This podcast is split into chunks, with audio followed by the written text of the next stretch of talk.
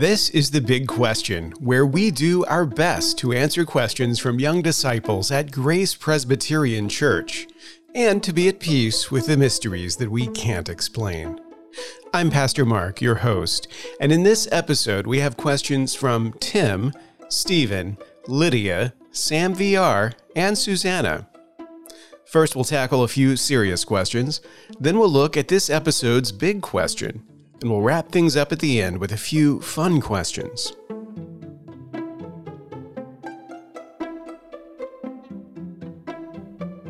Let's start with our serious questions. Our first question comes from Tim, who asks Why did Jesus have to stay in the desert 40 days and nights just to be tested? Well, Tim, as we saw at the beginning of Matthew's Gospel, after Jesus' baptism in Matthew 3, the Holy Spirit leads him into the wilderness, where in Matthew chapter 4, after 40 days and 40 nights, Jesus is tempted by Satan.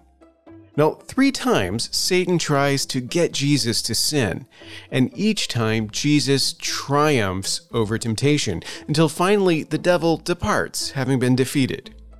Now, your question is why did Jesus have to endure this temptation? And why did it have to be 40 days and nights?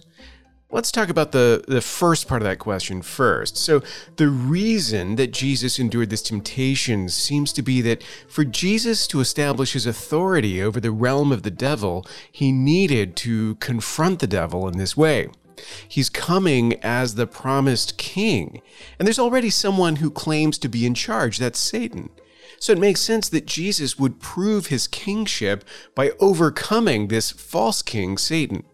Now, after this, whenever we see Jesus encounter demons, they always seem to tremble in fear, which makes sense because he's already humbled their master. Now, what about the second part of the question, the 40 days and 40 nights? Well, the length of the wilderness time corresponds to some significant time frames in the Old Testament. The flood in the days of Noah, where the earth is basically washed from its corruption, lasts 40 days and 40 nights. Then Israel's time wandering in the wilderness after the Exodus is 40 years before they can enter into the land of promise.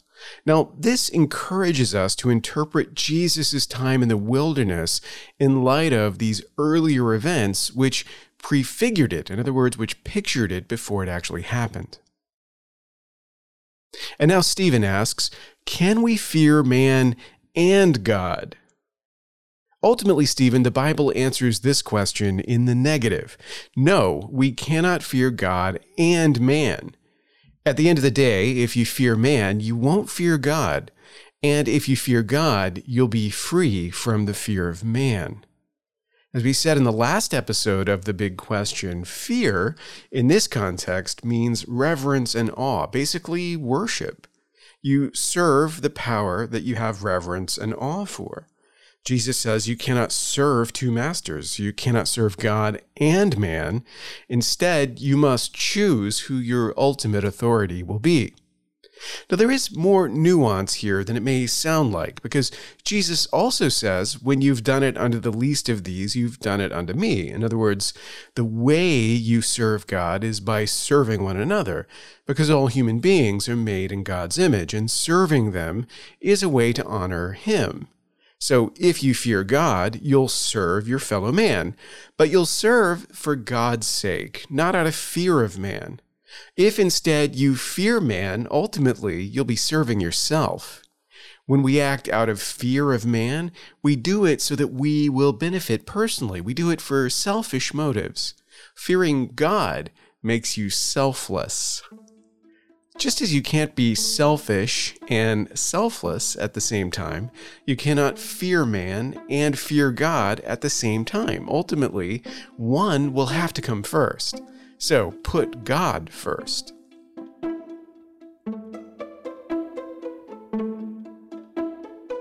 Now it's time for the big question. Our big question this week comes from Lydia, so let's give Lydia a round of applause.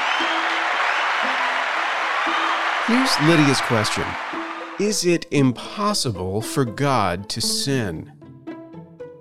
The short answer, Lydia, is yes, it is impossible for God to sin. To understand why, the first thing we need to do is ask ourselves what is sin? Well, let's see how the Bible describes sin. The simplest definition is probably the one that we find in 1 John chapter 3.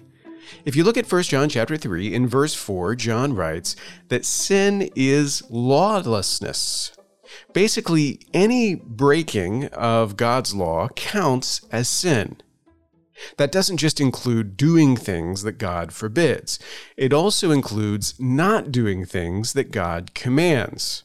This is why James writes in James chapter 4 verse 7 that whoever knows the right thing to do and fails to do it for him it is sin. So it's a sin to do things that God forbids and a sin not to do things that God commands. You can break God's law by what you do and by what you don't do. And everyone is guilty of this. In Romans 3, verse 23, Paul writes that all have sinned and fallen short of the glory of God. In that phrase, he adds an important thought that when we break God's law, whether through action or inaction, we fall short of God's perfect holiness, his glory. The Westminster Shorter Catechism summarizes all of this by saying sin is any want of conformity unto or transgression of the law of God. That's the answer to question 14 what is sin? Want of conformity just means leaving out some action that has been commanded by God. And transgression means doing what God has forbidden. There's more that we could say about sin than this, but this gives us a good framework to follow as we think about whether or not it's possible for God to sin. Now, to figure out whether God could sin, we need to ask whether God could ever break his own commands. Could God fail to do something that he has commanded? Could he do something that he has prohibited? Could God fall short of God's glory? If the answer is yes, then God can sin. If the answer is no, then God cannot sin. Now, listen to what I just said God cannot sin. Does that sound funny to you? One of the things the Bible teaches about God is that God is all powerful. God can do whatever he wants to do. If there's nothing that God cannot do, then how could we possibly say that God cannot sin? It's simple, really.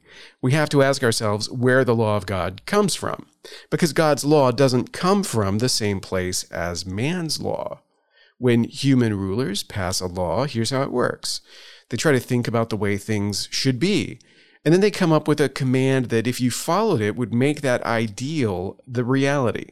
So a king or a legislator might think, for example, hey, in a perfect world, people would have a house, a car, a ring, whatever, and they wouldn't have to worry about someone else coming along and taking it away from them. So let's pass a law saying no one can steal other people's stuff. And they would make theft illegal. Now, the people who make the law are not perfect maybe those people themselves would be willing to steal under the right circumstances, assuming they could get away with it.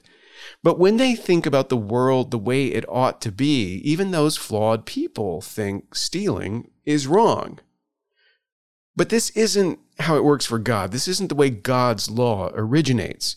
God isn't a corrupt human being who needs to think about how the world ought to be.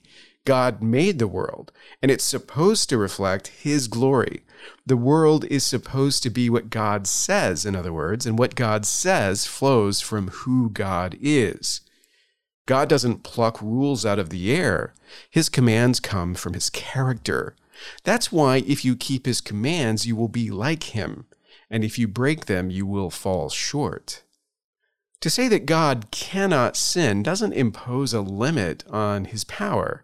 Instead, it acknowledges that God is who he is. He is perfect and therefore doesn't do anything that isn't perfect. He is holy and therefore never falls short of holiness. His law reflects his identity, and so he does not break it.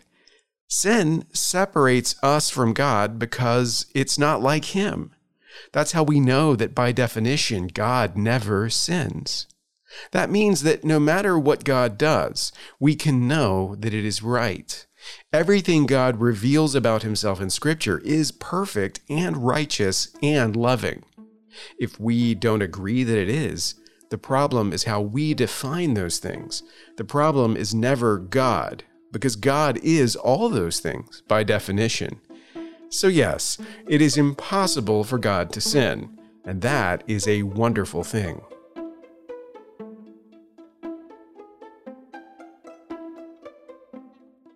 Before we close, let's look at a few fun questions. Our first question comes from Sam VR, who wants to know Did you carve a pumpkin this year? No, Sam, I didn't. In fact, I haven't even attempted to carve a pumpkin since I was a kid.